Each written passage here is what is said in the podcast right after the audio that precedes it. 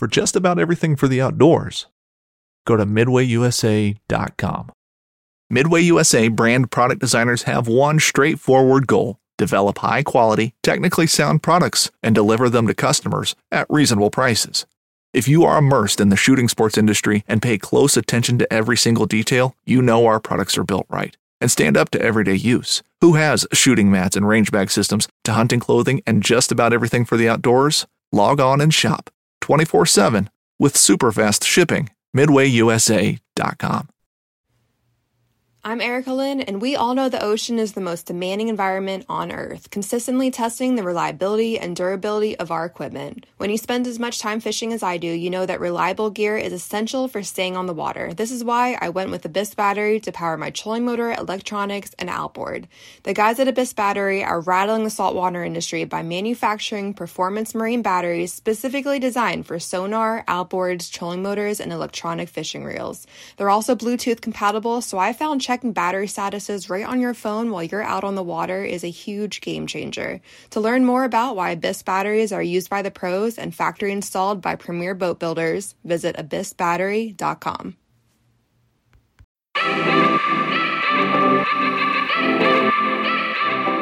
All right, welcome to the Fall Podcast, and today we are.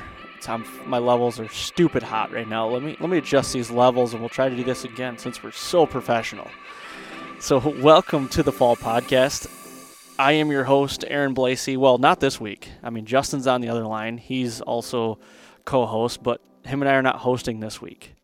And I don't know. I don't know what to think about it. We had somebody come in and just say they're going to fucking take over our show. So I don't know what the hell to think about it. What's your thoughts? I like it. I think uh, it's kind of a different perspective. It's going to be it's going to be fun to be interviewed, I guess, and for someone to be asking us questions. Yeah, a little different. And just so everybody knows, our host for this week is Keegan Ziemer. Keegan's been on the podcast a couple times. I think the last time was actually when we were at Justin's house and you Yeah. jumped on with Justin and I and his wife Allie. So the sultry voice himself, Keegan Ziemer, welcome back to the podcast. Thanks for having me back again. Yeah. Uh, What's going to be your Often confused with uh, James Earl Jones. He's going to Yeah. narrate. the, the VO talent? What a here. compliment. Yeah, he's the. Uh, you might think you're watching uh, Field of Dreams here after about ten minutes. Uh, great movie though. Oh yeah.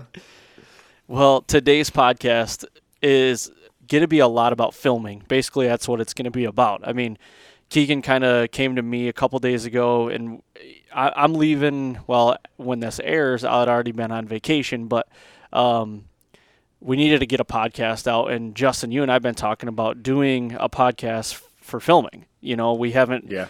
you know, we keep talking about it off air, but we needed to get one out and dive into more deeper. And then Keegan was like, "Well, I'm green. I I, I want to learn more. So how about I come on and and host and ask you guys a whole bunch of questions that I have?"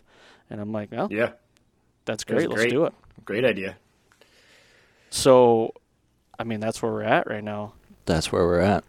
I, so I guess I start asking questions. yeah, you should start asking questions, and because I know you got a whole list of them. Yep. But I guess that's the way we're going to take it this week, and it, it, we're going to do a BS session. But Keegan's got some questions. I'm sure we'll stem off from that, and we're going to shoot for probably an hour. You know, if if we can get in an hour, and then uh, just see where we end up. So I guess without further ado, Keegan.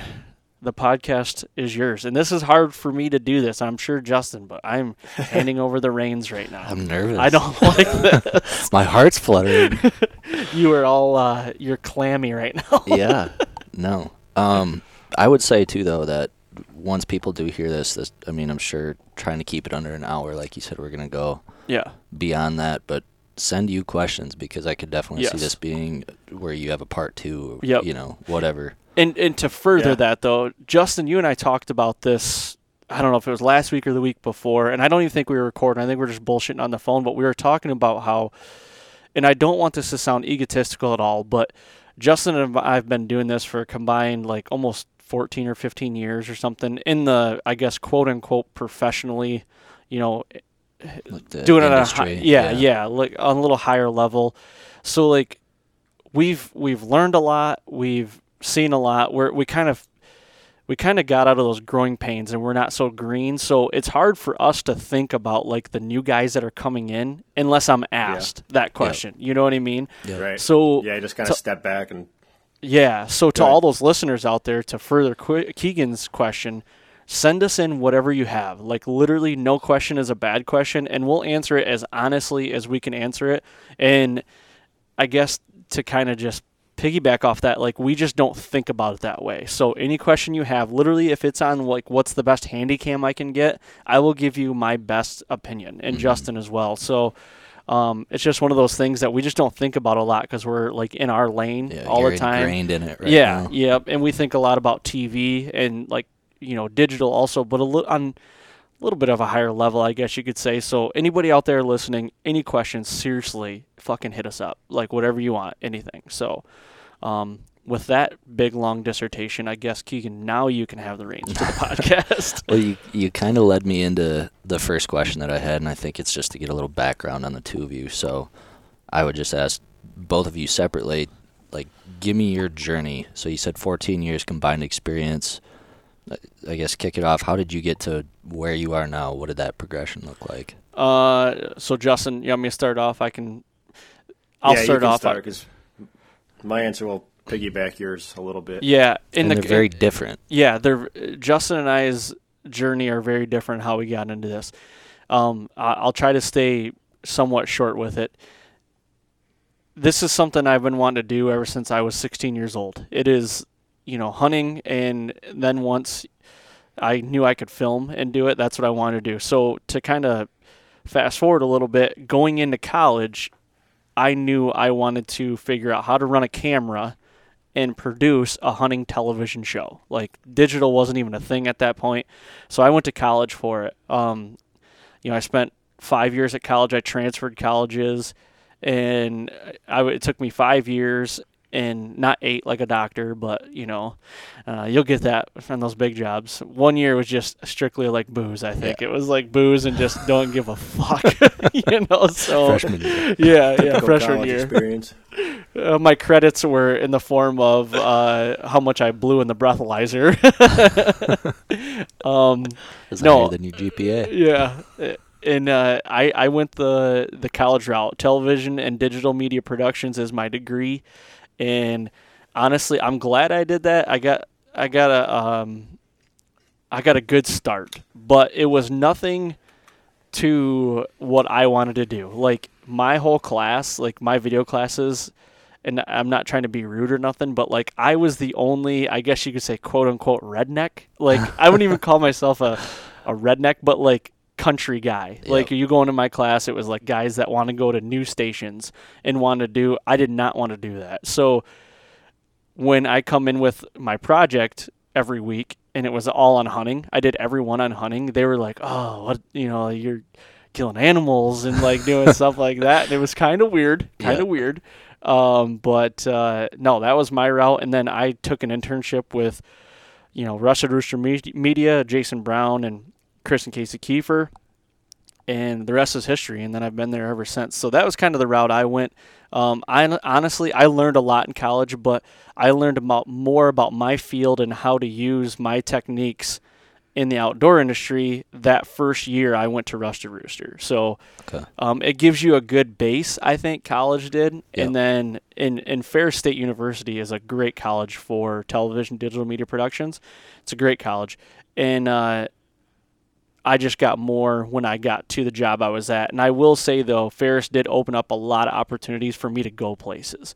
Like if I wanted to go to ESPN, they place kids, students at ESPN. That's I could I could have did that as well. So good internships. Yeah, real good internships. But um, so I guess I could say from this side of things, the opportunities there was a little bit more than the latter. But I guess that's what Justin can talk about now. So I'll let you take it from here, man, and your your journey.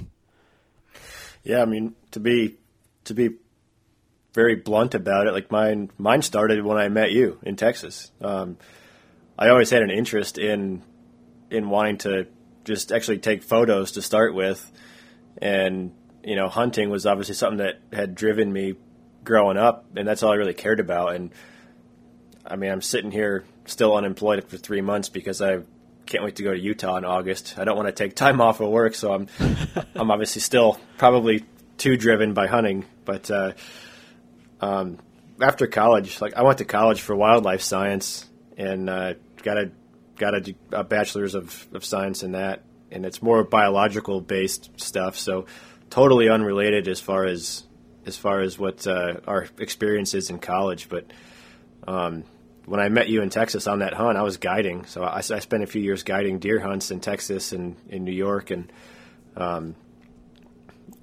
hunting with you and Haley for that week. It was my first experience with someone actually running a camera on a hunt, and I was I just thought it was the coolest thing, and I was like, man, it's badass. Like you know, and there was a little piece of me that was like, oh, you always see someone, you know, throwing a cameraman a cool hunt, like when they have a few extra days. Like maybe someday I'll get to get to shoot something, you know, some far off place. Like if I was a cameraman, I was like, all right, that's a perk. But my real interest was is running the camera and taking pictures. And um, after I met you, I moved back to New York from Texas and got my first DSLR, which was a Canon 70D. Bought it at Best Buy, you know, just a kit from Best Buy, and uh, I just started taking pictures of deer and birds and just wildlife that I had available to me where I worked. And um, someone reached out and said, you know, these don't suck.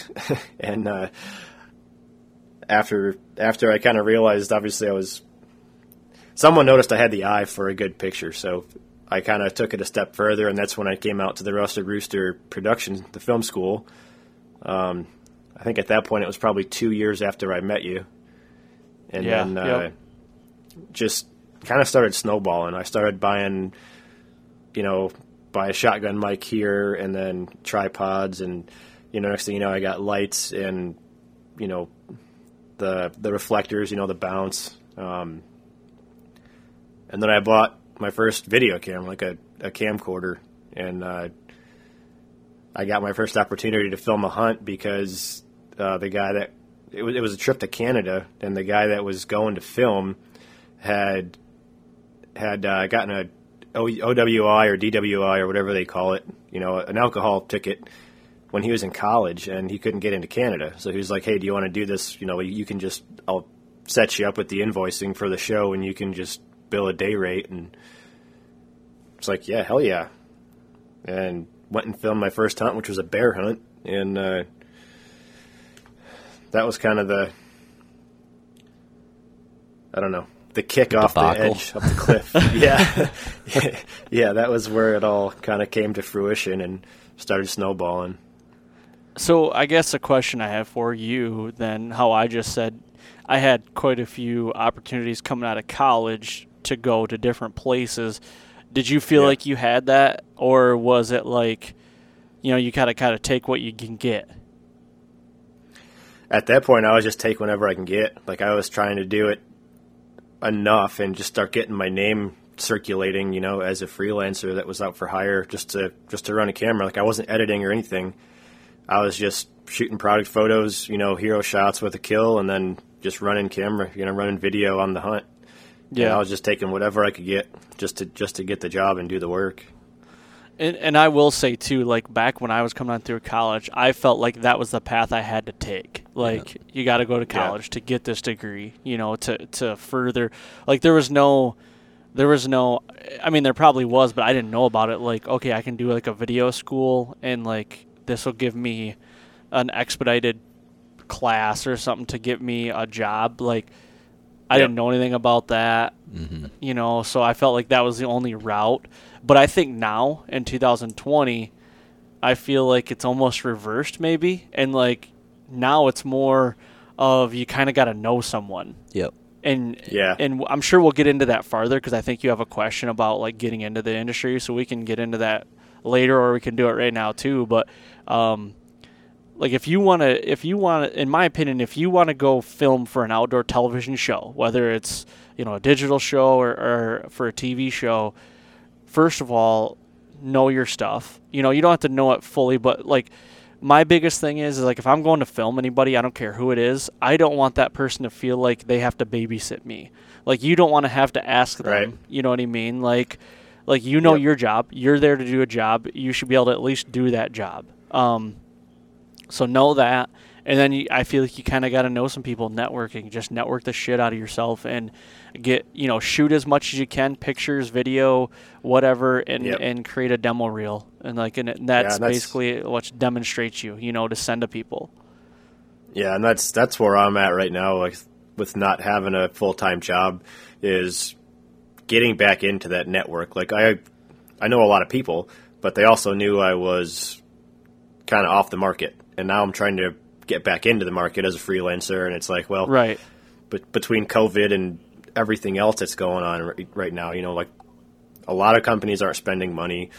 Shows are still, you know, putting budgets together. It's like I'm having, believe it or not, a hard time trying to mm-hmm. find just a gig here and there for a, a two day shoot or a hunt. Like, there's no hunting going on right now unless you go to Texas for axis deer, and there's nothing Right. else going to happen until August when Utah opens up. Yep. You know, so it's like I'm just trying to stay on the radar and say, hey, I'm doing this again. I'm I'm up on contract, just freelancing. Yeah, it's a crazy it's- world we live in right now, So, though. yeah, you know, Yeah, I don't think joke. you're the only guy though. Like in any industry, I think it's just tough right now, tough sledding. Yeah. Yep. So. I'm, I'm taking over the show right now, and now no, you, you, no, that's you're good. I, I mean, I think leveraging social media and your network is, I mean, I didn't know about film schools until three years ago. Mhm. Like, I did not know that they were a thing. Yep. Where you could go for a Yeah. weekend or whatever it was, and I think the one that I went to was a thousand dollars. You know, Mhm. where you think about like college tuition, you're, you're I'm still way paying up for there. it. And I mean, at, Well, at that's that it's funny you bring that up. It's funny you bring that up because those are like that's a um a casualty, I guess, if you want to call it that. Like Aaron, you chose to go to school for it, and you knew Yep. that was what you're going to be paying for. I went to school for something totally different, and now here I am, not even using that degree really. You know, and I'm I picked up a camera, and now I'm paying back that student loan. You know, Right, degree yeah. that I didn't even get a job as a result of. for sure. it's almost like a like a trade school type thing. Yeah. You know, where yeah, somebody that's what I was going to for- say. It's Yep. Yeah. Yeah. You. Yeah. Like a niche. That, Yeah. You know. Yeah. Yeah. yep for sure, and it's. I think one thing we're going to see too is like just the way Instagram has influenced companies. How you have like these these quote unquote influencers, like who are actually just specific individuals. Mm-hmm. Right. I think that I think that puts a lot of value on on a person versus a show or a brand. You know, like you're going to see sponsorship dollars kind of break up and kind of be reallocated. I think in the very near Yeah. future. I mean, it's already. I happening. agree. It's it's the shift's already happening, like like you said. Yeah. Yep. You're going to see those companies investing in individuals who can bring the value that a show used to, you know, for a fraction of the cost. Yeah. Yeah. Definitely. That's all about numbers too. Oh, it is. Go down that rabbit hole, but no, we don't want to go down the rabbit hole because I could talk for a long time on that. and I don't want to. All right. Well, I guess the one that you know, I I was new to this probably three years ago. Had no idea. I was running my mom's Sony Handycam. That was the very first thing that I had. Um, but looking to get into it, and it's funny, Justin. I actually the first camera I bought was a 70D. Still have it. So it's a great camera. It you is a used it the other day with us. Yep. Um, but I think the one thing when I was looking to get into it that I was searching a lot was like a camera setup for under a thousand dollars or a thousand dollars, which I, you know, I think a lot of people looking to get into it, especially if you're like, oh, I, I might want to take this a step beyond just, you know, running out behind the house filming a buddy. Mm-hmm. I want to put something kind of cool together. You're looking Yep. probably five hundred to a thousand dollars. Yeah. Um, in this question, you can. I mean, there's so much gear out there, and So much. I guess. Okay, I'm gonna say a couple things. In my opinion, Wait, let me tie that in with one other thing. okay, because then you can say yes or no to this and then elaborate after that is what do you feel about the kits on Amazon or any like Walmart where you know you get a camera you get two to three lenses whatever and then so a lot of those are hover right there from Yep. 900 to 1200 dollars so I guess maybe two separate questions but elaborate on what would you go with a kit or would you do research build your own kit and then from there, where do you go when it comes to? All right, I have Um, about a thousand dollars to spend. Okay, so the best way I could put this is if, um, in my opinion, and I'm not going to speak for Justin here. You can, I'll let you take the floor after this. But in my opinion, you got to figure out what you want to do with it. If it's just going to be like you've got a nine to five and you're doing this on the side, like I'm sure, unless you just have moldy money, I mean, I think a kit's a good way to go. You know, my first SLR was a Canon 60D with a kit lens and stuff like that, and I was very effective with it. But, um, you know, if if you're gonna go that route, like, I would definitely maybe look at the kit because it's a one-stop shop. You know, um, but if you're like doing like gonna try to do this a little more serious and you know you could still have a nine to five definitely but you want it to be a little more um, trying to build a YouTube page. trying to build a. YouTube page and you're trying to be good um, and be good like visually and obviously storytelling that comes but uh, I would definitely build your own kit like uh, and spend a little bit more money maybe the thing is is doesn't matter what kind of camera setup you have if you can't tell a story then you're kind of turning your own wheels like in my opinion if you if you're just going out there and pointing shooting I mean, you're really not doing anything. Like, you need to figure out how to tell that story so the viewer, you bring that viewer in to that world, and you want that viewer to sit there and act like and make it feel like he's sitting right next to you in a tree stand or wherever you're at. Um, so, like, you could take a $200 hand, Sony Handycam, like I could, and probably, or you could, and you could tell a better story than me than with my freaking Sony FS7 that's 13 14 15 grand you know? And yeah mine's going to probably look a little better but if your story's right there i'm people are probably going to be more apt i would say to watch yours than mine. So Well, I mean, look at look at the success of a lot of the YouTubers. That's exactly why they have the following they do. yeah They don't have the FS7s, you know. They're Yep. they're shooting on NX80s, yeah like old old stuff, and it's just it's vlog style. It's like you said, it's a different. Figure out what you're going to do with it. Like, what what's the purpose? Yeah. That's the biggest. Yeah, and I'll tell you uh, one example. I don't know if anybody listening, this isn't like hunting related, but I, I watch a lot of this guy on YouTube. His name is the Millennial Farmer. He's from Minnesota. He's a farmer. He's a cash crop farmer, and all he uses is um, what's that? I forgot the name of that Canon uh, vlog camera. Justin, what is that Canon vlog The camera? R that they just came out. It, it's not the new one.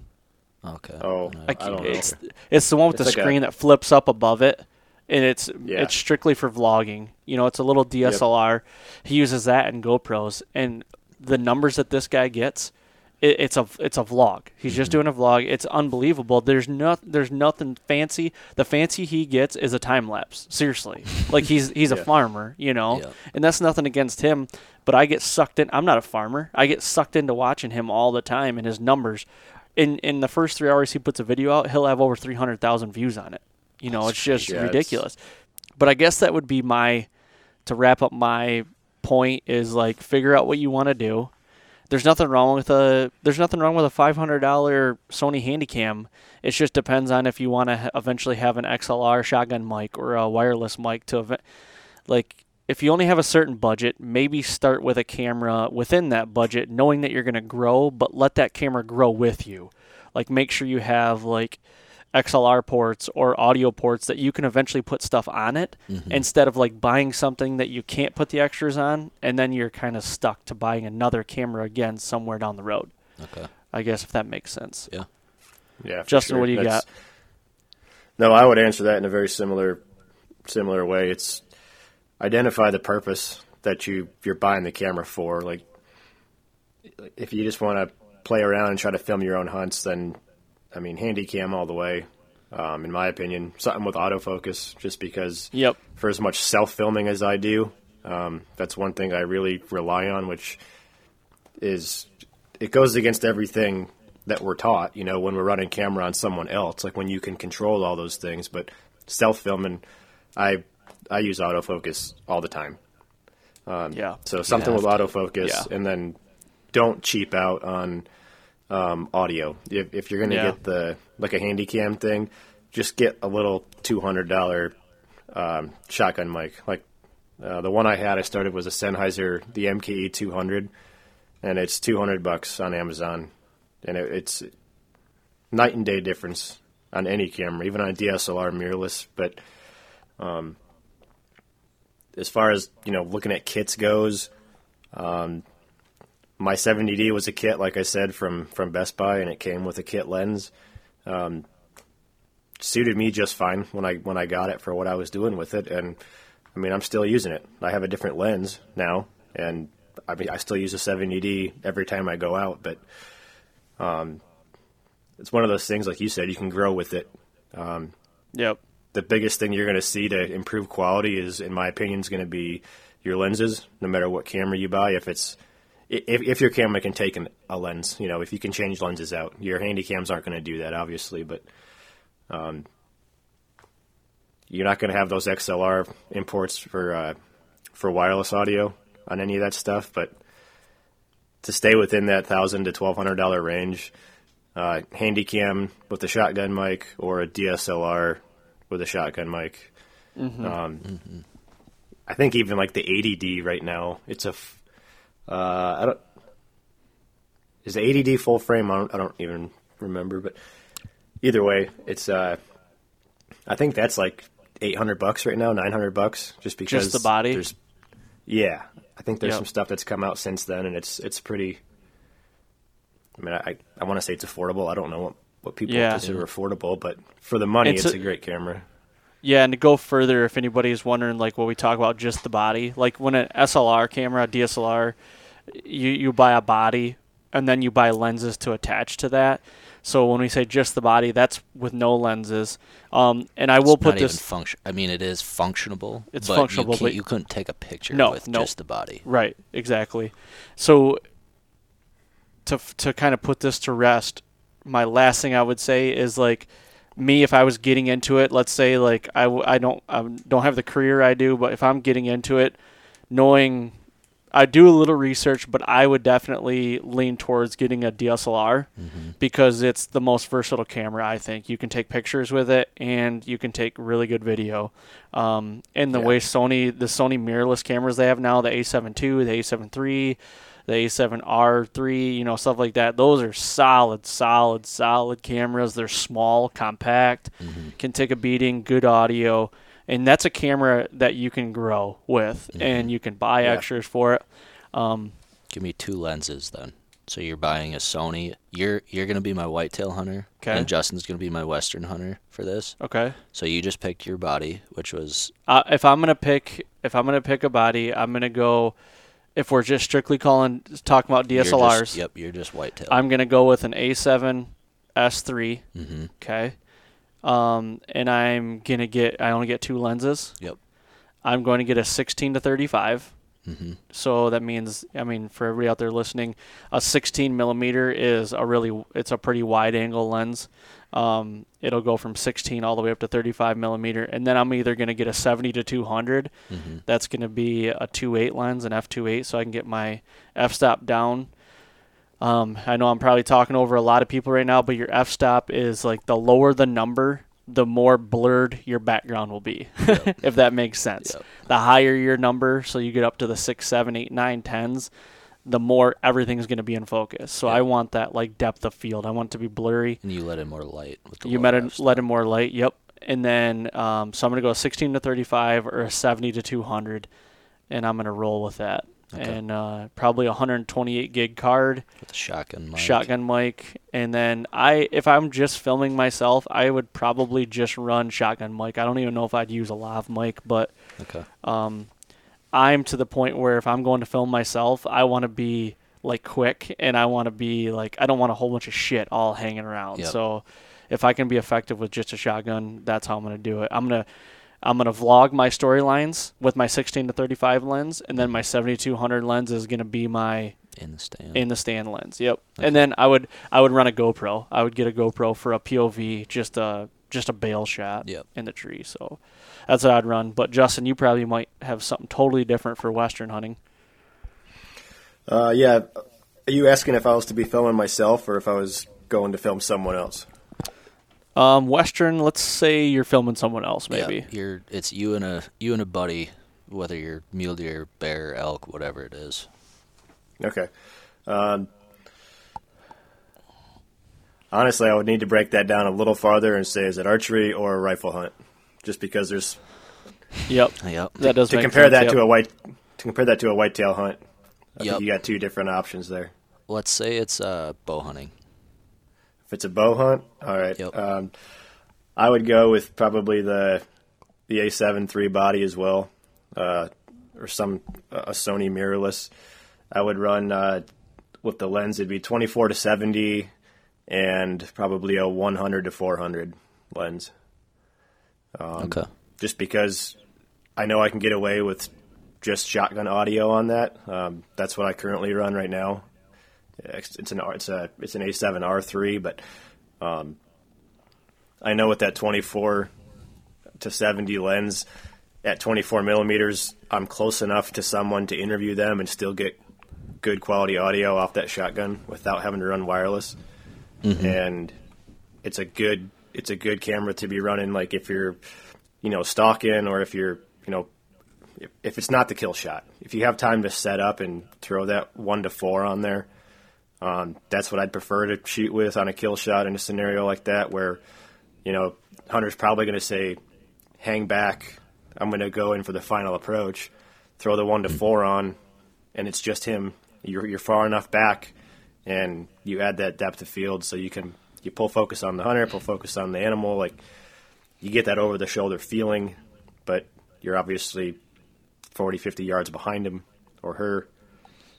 Um, probably on a monopod i wouldn't i wouldn't dick around with tripod all the extra weight um, that run on a monopod probably carbon fiber again for weight purposes Yep. Manfrotto makes a really good one I'm- too. I made that mistake. Yeah. Early. That's one of the mistakes I made early Yeah. on. Is I bought a Manfrotto and it was not carbon fiber.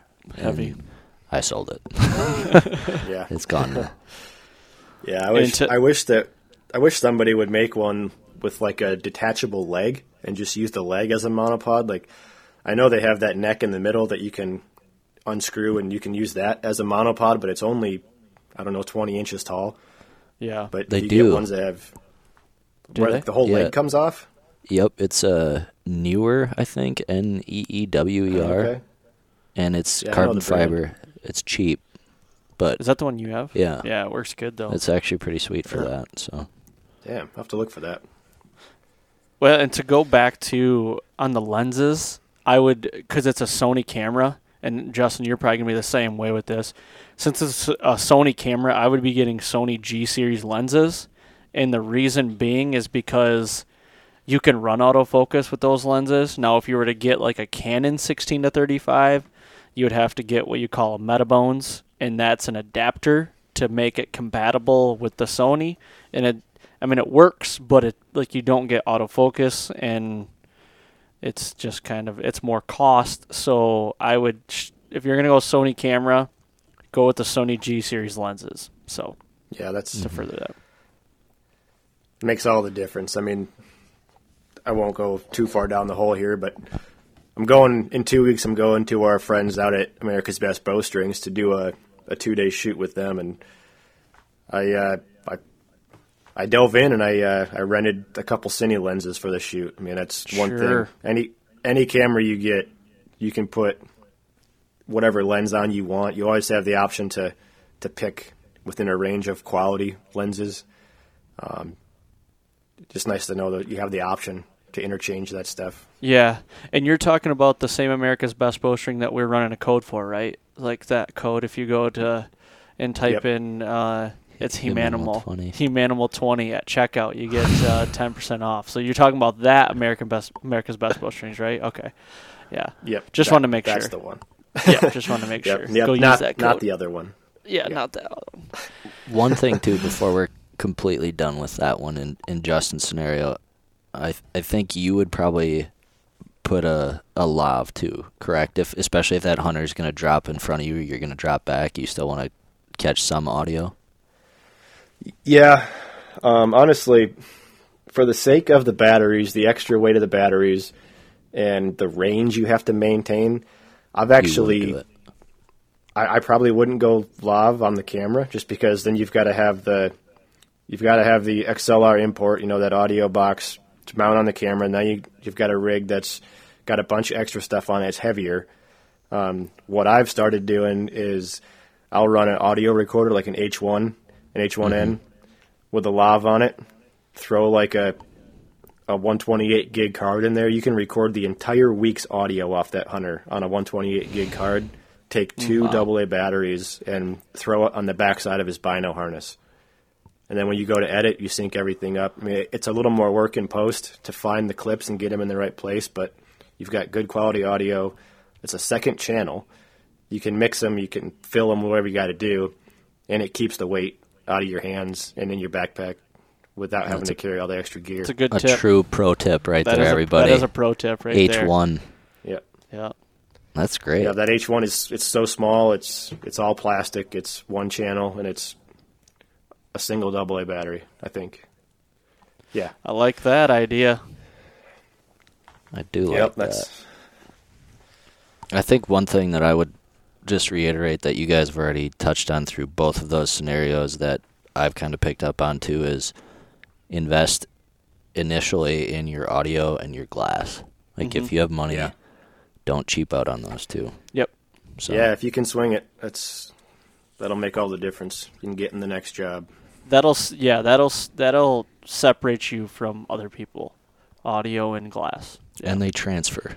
Yep. Most times. yeah. You can always take your glass and your audio with you if Yep. you upgrade to another Yeah, if, camera. if you buy all these G series Sony lenses, if you end up getting a 5D Mark IV, Mark III, or whatever, you can use those lenses with it. Or if you get like a, let's say you have Canon lenses and you mm-hmm. have a Sony FS7, you can get a Metabones or a Speed Booster, and if you get the right mount, you know, an EF to an E or something like that, like you can run those lenses still. It's not like you're buying new lenses. So Mhm.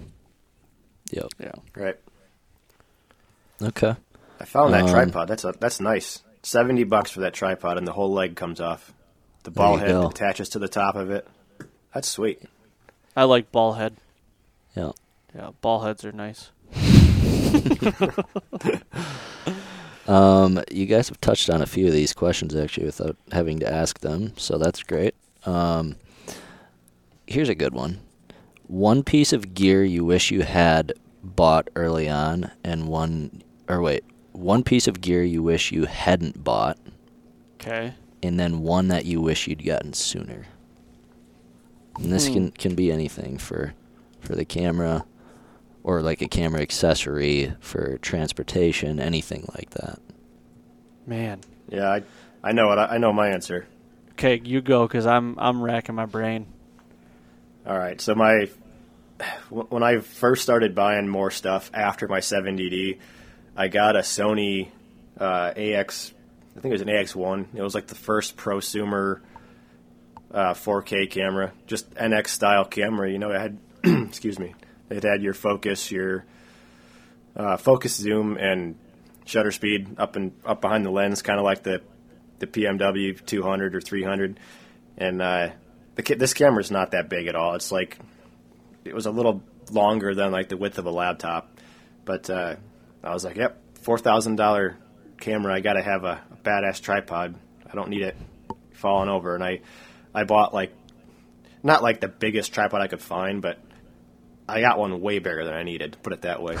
it's all it's carbon fiber, but my God, it was it was like seven hundred dollars just for the tripod, and I was like, I wish I never got this stupid thing. I mean, I still have it, but it's I've humped that thing through the breaks of South Dakota and like on every whitetail shoot, like it, it takes up so much space in the Pelican case that I pack with, you know, when I check a bag and it's like the tripod alone, I, I bet weighs probably, I don't know, seven, six, seven pounds and you throw a 502 head in there with it and it's like, before you put the camera on there, the thing weighs 12 pounds. I'm like, this is stupid.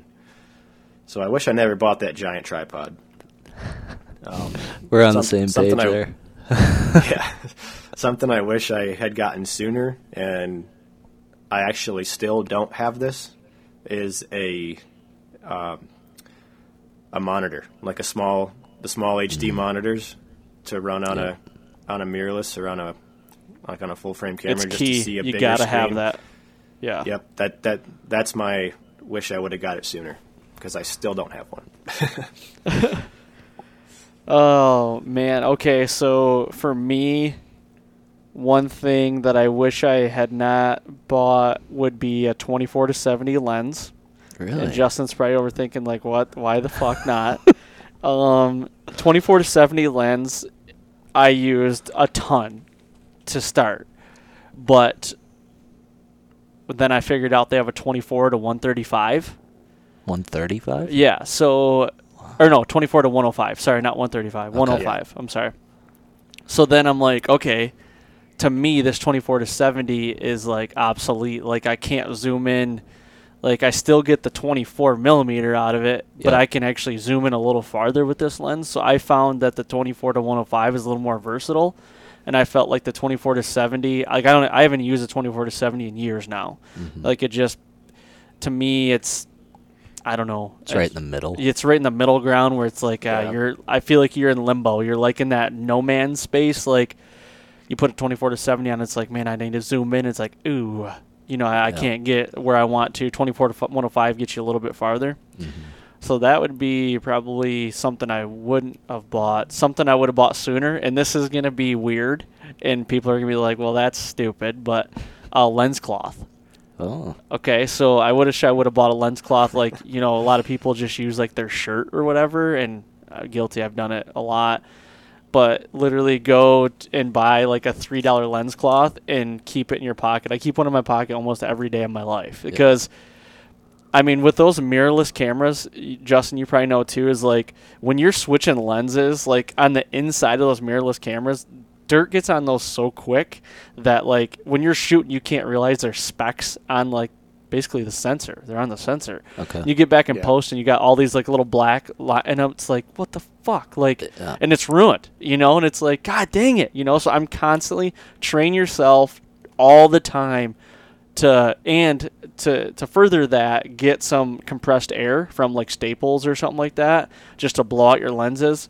You got to get those two things and train yourself to use them all the time. That's a would good be my- tip. Yeah, it's. I went to uh, my my lens cloth story is from British Columbia. I went to film a bear hunt up there a few years ago, and I was just like, "Holy cow!" Like, that's pretty Pacific. I mean, it's it's Yeah. up there, right above. Yeah. So I was like, man, I I think I went and bought like seven or eight lens cloths. Like, I went to the optometrist at Walmart, and I just bought all the ones they had, you know, for cleaning your glasses. And I was like, I need to, because I'm gonna have to keep these things. I'm gonna have to keep a pocket full of dry ones and a pocket full of wet ones because it's gonna be raining every freaking day. And it's like Yeah. it's just one of those things. It's like you you, you go on a backcountry hunt and you're worried about how how am I going to charge batteries, and I'm going to British Columbia thinking, how am I going to keep these lens cloths dry? How am I going to keep the lens clean? Yep, that's a good way of thinking, though. You got to think about that Yeah. stuff as little, little things you got to think about. uh, I'll tell you what else screwed me, and, and this is I don't mean to get off topic too far, but I went on a shoot one time and I forgot my my card reader for the camera I had, and they, it was that AX1, and there are those XQD cards, Oh Um, yeah. and I was like, son of a bitch. No, the AX1, those are S by S's, aren't they? no, nope. These were these were XQDs. Um, oh, were they? Yep.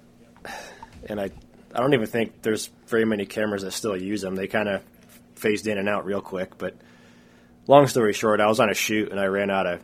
I knew I was going to run out of memory, and I ended up paying like 450 bucks for one from some podunk video shop in Houston, Texas that cost me like another hundred dollars for overnight shipping. So I was like, never, never made that mistake again. Yeah. Yeah. That's a painful, painfully expensive one. Yep, it is. Yeah. Do what you got to do, though. Yep, that Okay. came right off the top of the the profit margin. That margin got a little slimmer. Yeah. Kept a happy client, though. They probably never knew, did they? Yeah. No, no. Yeah. I'll tell you a story. okay, one that I'm not proud of. This is this has been in the vault. Nobody knows about this. Oh boy. I back in my wedding shooting days a long time ago. I was shooting a wedding. Okay, I had a guy helping me. Okay, and shot the whole wedding and everything. had at after the wedding was over, had a few too many beers to drink, and uh, get back the next couple days to to edit it, missing camera two. Can't find his angle. Oh, Can't no. find the card. And I'm like, son of a bitch, what am I gonna do? You know? Yep. So I go through all the footage and I'm like, well, luckily it was camera B, you know, my my side camera. And I'm like, you know what? This is gonna go to the grave with me. Like, you know, never told the client nothing. They had no idea. Loved it. Was the best thing they ever seen. And I'm like, oh my god, I dodged a bullet there. You know. Thank God it wasn't the card that was the first look or anything like that. You know. And oh, Right. so I dodged a bullet. Did but you yeah, ever find out what happened to it? um, yeah, that's why I I don't weddings know are what I- great. Weddings are great for fast cash, and we it's the one day that someone's life they're willing to pay for everything they want, regardless of how much it costs. But yeah, it's just so much pressure to to film a wedding. it and is. my God, is there is there usually like you know 200 gigs of footage Oh, so and much to footage. edit it. Ugh. And so long. So long. I've photographed Yeah. like two, and it's like a 14 hour day. and then you get like a full Catholic mass, and you're like, oh, Yep. great. Yeah. Well, we are running a little bit low on time, it looks like, but I wanted to see if there's just off the top of your head any other quick hitter tips, tricks, just knowledge based on cameras that you would throw out there. Like a, I mean, I'm going to throw this at like a cotton carrier, a peak design that, you know, hold your camera to your backpack or your chest or whatever when you're running around. It can be. It can be mm. anything. Burlap on your camera during turkey season while you're That's a running must. around. You know, Yep. that type Yep. of stuff that I mean they can be quick fire, but Um, let's see here. Burlap definitely during turkey season on your tripod and your camera, or a ghillie suit. Something is a must. Like it is. I've done it with and without. We're definitely more successful with the burlap. Um, oh man, try to go lean and mean, but have the best quality you can. Like try to try to get the best of both worlds. Um, and if you okay, my biggest ta- or my biggest thing to tell everybody is, if you ever have that thought like, "Hmm, I wonder if I should get that shot," you should get that shot. Like if you're ever thinking Yeah. like, okay, that squirrel's dancing around on the ground, if you're like, eh, that'd be a cool shot, get the shot. yeah. Um, Yep. always, you know, err on the side of that. And uh, B-roll, B-roll, B-roll, B-roll. When the best thing I can say is like when you're out hunting wherever, try to put that viewer in the same area you are. You know what I mean? I want whenever I'm filming, I want people to think fall. That's why mm-hmm. this podcast is called the Fall Podcast. The fall is my favorite time of year. So what's happening in the fall? The leaves are changing. You know, whenever you're hunting, there's always you know barbed wire, old fen- cattle fences, and gates, and like that stuff to me screams fall. Mm-hmm. Like film a shitload of fall stuff, and always film it in threes, tight, medium, wide. Get three shots of each. Try to um, tight, medium, and wide because you'll use them at different, f- compose them different, frame them different. You can use them for. I mean, I'll, I won't be. I won't lie to you. I've used shots that are from Ohio and Kansas for B-roll. You know, because we didn't have. Yeah. We are a little thin on Kansas B-roll. Nobody knows the difference, but you shot that stuff in Ohio. It looks the same. If you stick with the fall, dirt roads, muddy roads, buggies, muddy tires, stuff like that, it all screams fall. Put that viewer exactly where you want to put them. Yeah. That would be my biggest. That's a good one. I always equate B-roll. To say I, I say it's the glue that sticks the story together. Because without Yep. those connections, you, you know, it's without making those connections, you have jump cuts. You have a vlog, and it's Yep. it's it's so hard. You, you just pigeonhole yourself without it. And jump cuts are fine too, but there's a time and place for them. You know. Yep. And Yep. B-roll helps out with transitions from one point to another. And I and I, am going to go to a, an example that a lot of people probably know. A lot of people have probably seen Duck Dynasty. When I started watching Duck Dynasty way back when, their aerial transition shots, when you really step back, like as a viewer, you're watching, you don't, you're you're like, okay, this is just a good show. It's like you're not realizing it. But their aerial transition shots. So Duck Dynasty is still running reruns. Like, go find them. What I'm talking about is look at when they go from like you know Phil's house to Willie's house or something, or the golf course. Their majority are gonna do a, a, a aerial shot or like a time lapse, a speed ramp or something, um, getting you showing the viewer that time is passing. Okay, you're going from the golf course, and they're kind of making you think that Willie's golfing as Miss Kay is b- baking cookies. Okay. You know, but like Yep. transition shots from point A to point B. Um, think of those transitions are huge. Like you can do a lot in post with like audio transitions that helps you get from point A to point B. I hardly ever use cross dissolves when I'm editing unless I'm trying to show passing of time. If, if you know if we're on an elk hunt and the last time I hit record was at 9 a.m. and I want people to think you know we killed this bull at you know five o'clock that afternoon, and maybe that's how it happened. If I don't have a good enough transition, I will put those two together, those clips together, and then put a cross dissolve, and I'll expand the frames that cross off so it's a little longer, maybe, and that just shows time passing of time. So, Yep. B-roll transitions, you know, make sure you got. You don't have to do aerials either. I mean, Duck Dynasty uses.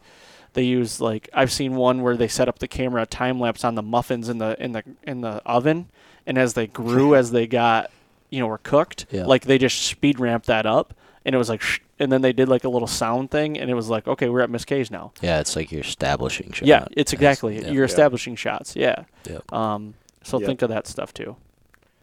Yeah, I, I think to throw a couple things in from my point of view, it would be uh, I think something that's often overlooked is a good pack, like a good way to get your gear in and out, whether it's a spot and stock hunt or just going to a tree stand. Um, something that's that carries all your gear. You know, in my experience, the bigger the bag, the more shit you take that you don't need. The bag just gets heavier. Yep. Find out what you can take that gets all the essentials, checks all the boxes.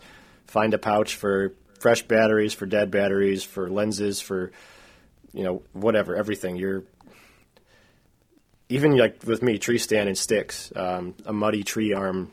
You know, both pieces of the tree arm, the ratchet strap. I'm taking all that stuff in almost every time, so it's like have a system, practice your setup. A, a good backpack is going to be key in, in being efficient with that. And it's also going to be the same pack you're probably going to use if you go film something that's, you know, a Western style hunt where it's more spot and stock. But, um,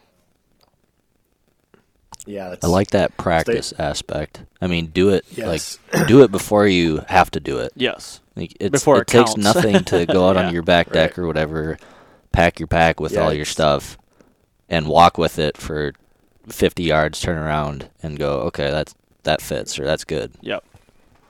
Yeah, and once you figure out like you know the systematic placement of all those things, like what do you do first? How do you? I mean, you're working most of the time in a whitetail setup. You're working off the seat of your tree stand, and that that's your mm-hmm. that's your desk to get everything figured out. You know, like figure out what piece to put on first and how to do all that, and then go do it in the dark because that's really what's going to happen. Try doing it in the dark, Quiet. sweating your ass off while your hunter's saying, "Jesus Christ, you fucking, you're so fucking loud. Like this is stupid." Blah blah blah. You know, You I'm good? yeah, you good? No, almost. I gotta ratchet, ratchet. Yeah. It's like- and just get prepared to prepare yourself mentally to uh, to take a tongue lashing. You got to have some thick skin. I'll tell you that. And you got to be able to take constructive criticism. Yep. Yes, and that's. I think that's probably the biggest and most important lesson I learned is Check your ego so at the door. it's not just yeah it's, it's not like leave your ego behind but like you you've got to be willing to accept someone else's point of view on maybe how to do something better if they're trying to actually help you or else b deliver what a customer wants whether or not you agree with it or not i mean if they're if they're handing you the cash you you do what they want doesn't matter like you can tell them why it might be a bad idea or try to discuss it and talk them out but you, you've got That's to be another able good to point. adapt You've got to be able to adapt to give people what they want.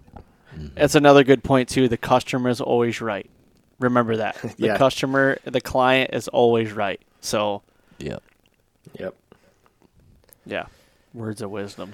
Words of wisdom. The B the B roll thing is huge, and then the the other part about ju- like what just I think my first time last year when it was my first time professionally filming in a tree, I hit record twice, and they were both they were both on deer. So uh, do not do what You I double, did. double punched. Double I didn't double punch. It was just Oh. two separate deer, no B roll gotcha. besides that. So Yeah, Yeah. Uh, the hunter said one thing. He had a, a booner in front of him, and, and Keegan saw another buck, and he was filming the other one. yep.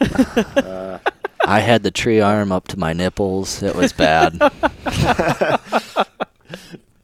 that's what that's, That's what I'm talking about too. too. Is that run through? Like Yeah. practice it. You know. Yeah. Go in your that's- backyard, set up a tree stand, and if you can use a camera arm, use it every time. Every time. Every time, if you can Yep. use it. Yep. Yeah. And those little cranks too. Like uh like you have uh Yeah. the hawk little. I mean, they're bow hangers. Mhm. Take take a few of them with you because they are helpful for Yep. screwing in. Throw your pack on there right away. Like Justin said, your your seat of your tree stand is your desk, so you might as well put a place to hang your backpack, grab stuff. You know, it just yep. it's helpful. Yep, that's Mhm. it. It is for sure. I mean, even when I'm when I'm all set up and you know said and done, I hang my backpack up. Like if I'm on public land in Iowa, we we can't screw into the trees, so I just pack an extra stick with me, and I'll I'll strap the stick on up there, and that's I'll use the the steps as hangers. I'll just I'll put the backpack good on one. I'll put my grunt tube. I'll I have a little a little loop on my quiver. I hang my arrows up, and it's you got to find ways to to get what you want make Yep. it work. Well, cool. We're uh, we're rolling up on time here. Say we uh, shut this one down. went quick. It did. It did. We're 56 minutes into it right now, and well, probably not that long. I think we bullshitted a little bit before we hit record, but Yeah. um, but yeah, that was good. Good questions, by the way, Keegan. That was it was good. I like this one. Probably should do some more about it. But I mean, thing is, we could do this till we're blue in the face. We need questions from Right. people, Yeah, like seriously. specific. Let's get specific with it. You Yeah. know. Yeah. Oh, Yep. I'm I'm going to say one last thing. Sorry, I'm not to We don't got to talk about this for too long. I would tell anyone listening if you're considering buying a camera, um, buy something that shoots 4K. Always shoot 4K if possible. You're gonna you're gonna pay for more storage. Like you're gonna need a bigger card, but if you're gonna get into editing or if you want the footage to get worked with at some point, do everybody a favor and go for 4K. Yeah, I agree. Yeah, it's it just gives you more flexibility. You know. Yeah. Yeah, Yeah. You'll, you'll definitely get a 1080 camera a lot cheaper, but again, it just depends on your needs and what the purpose is. But I would suggest Well, and a lot- 4K. And a lot of people are probably thinking too, like, well, we don't broadcast it in 4K on TV or YouTube or something like that. Like, I get that. You're going to be exporting it as a 1080, you know, project. But the good thing about 4K is going back to the lenses I was talking about. If you have a 24 to 70, let's say that deer is out there, whatever, too far, and you're zoomed in on the 70 millimeter, you can push in a little farther with the 4K to get you a little closer. In post. In post. Yep. Yep. Yep. And There's not a lot lose of that quality. Yeah. 4K. Yep. And you don't lose a ton of quality. So yes, I definitely agree with that. So All right. That, that's the last thing I'll say. Sorry. all right. Well, I'm gonna yeah, I'm gonna wrap it up just by saying thank you to everybody for you know the support and all the downloads, and please go to iTunes and leave a five star rating and leave some feedback. Bring us your questions about filming or anything. It'd be great.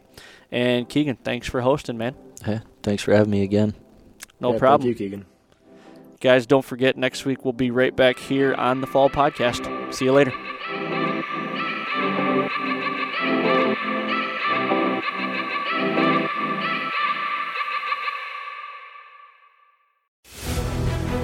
Go out there and the fish are where you think they are, any one of these casts could be the bite. It's the most exciting fishing that I know, right here at Hawks Cay. Oh, that's awesome. Experience the best saltwater fishing the world has to offer. Don't miss Thursdays with Saltwater Experience, brought to you by Golden Boat Lifts, every Thursday night from 6 to 9 p.m. Eastern on Waypoint TV, the destination for outdoor entertainment.